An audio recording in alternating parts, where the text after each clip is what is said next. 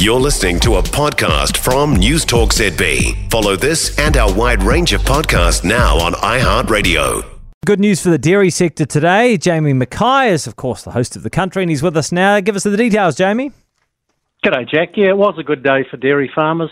Uh, you didn't have to be a rocket scientist to figure this one out after a, another good GDT auction on Tuesday evening, Wednesday morning. So they've lifted the midpoint for that uh, milk forecast or the milk price forecast to seven dollars fifty. Still a long way off where they were last year, Jack. They were eight dollars twenty two for the milk plus another dollar for the kilogram, but um, for the dividend, should I say? But they are moving in the right direction. You might remember we had a big slump in GDT auction prices in mid August and then the milk price forecast was six dollars seventy five. So that's the milk price.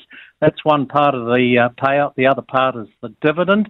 As I said last year, it was actually a dollar fifty cents for the mm. dividend and fifty cents for the sale of Soprole in South America. Um, they, they're indicating they're on track for another strong dividend because their earnings uh, per share are up. Uh, their profit was up also, that, and uh, Fonterra actually makes more money.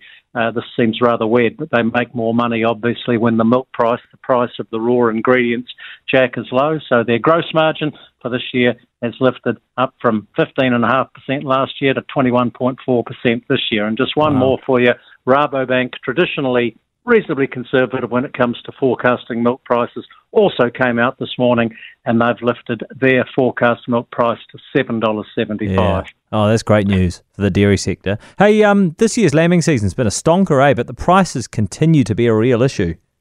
Yeah, it is, Jack. Uh, look, we do amazingly well in the sheep industry in this country, and it is going through a real low at the moment. We've got a near record lambing percentage. This year's lambing percentage is 129.9%, and basically that means for every 100 ewes mated, you get 130 lambs out the other end. Our yeah. record is the 2021 season at 132%. Look, we had good autumn conditions after all the bad weather from Gabrielle. We had a reasonably kind spring when they were lambing, good survival rates.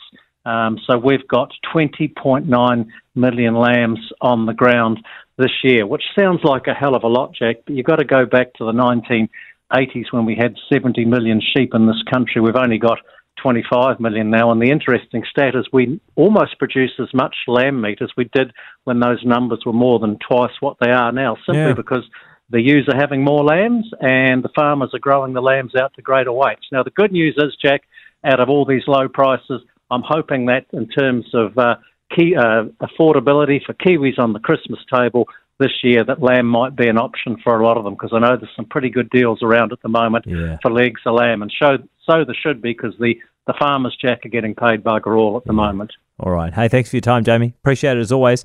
Jamie Mackay is the host of The Country. For more from News Talk ZB, listen live, on air, or online, and keep our shows with you wherever you go with our podcasts on iHeartRadio.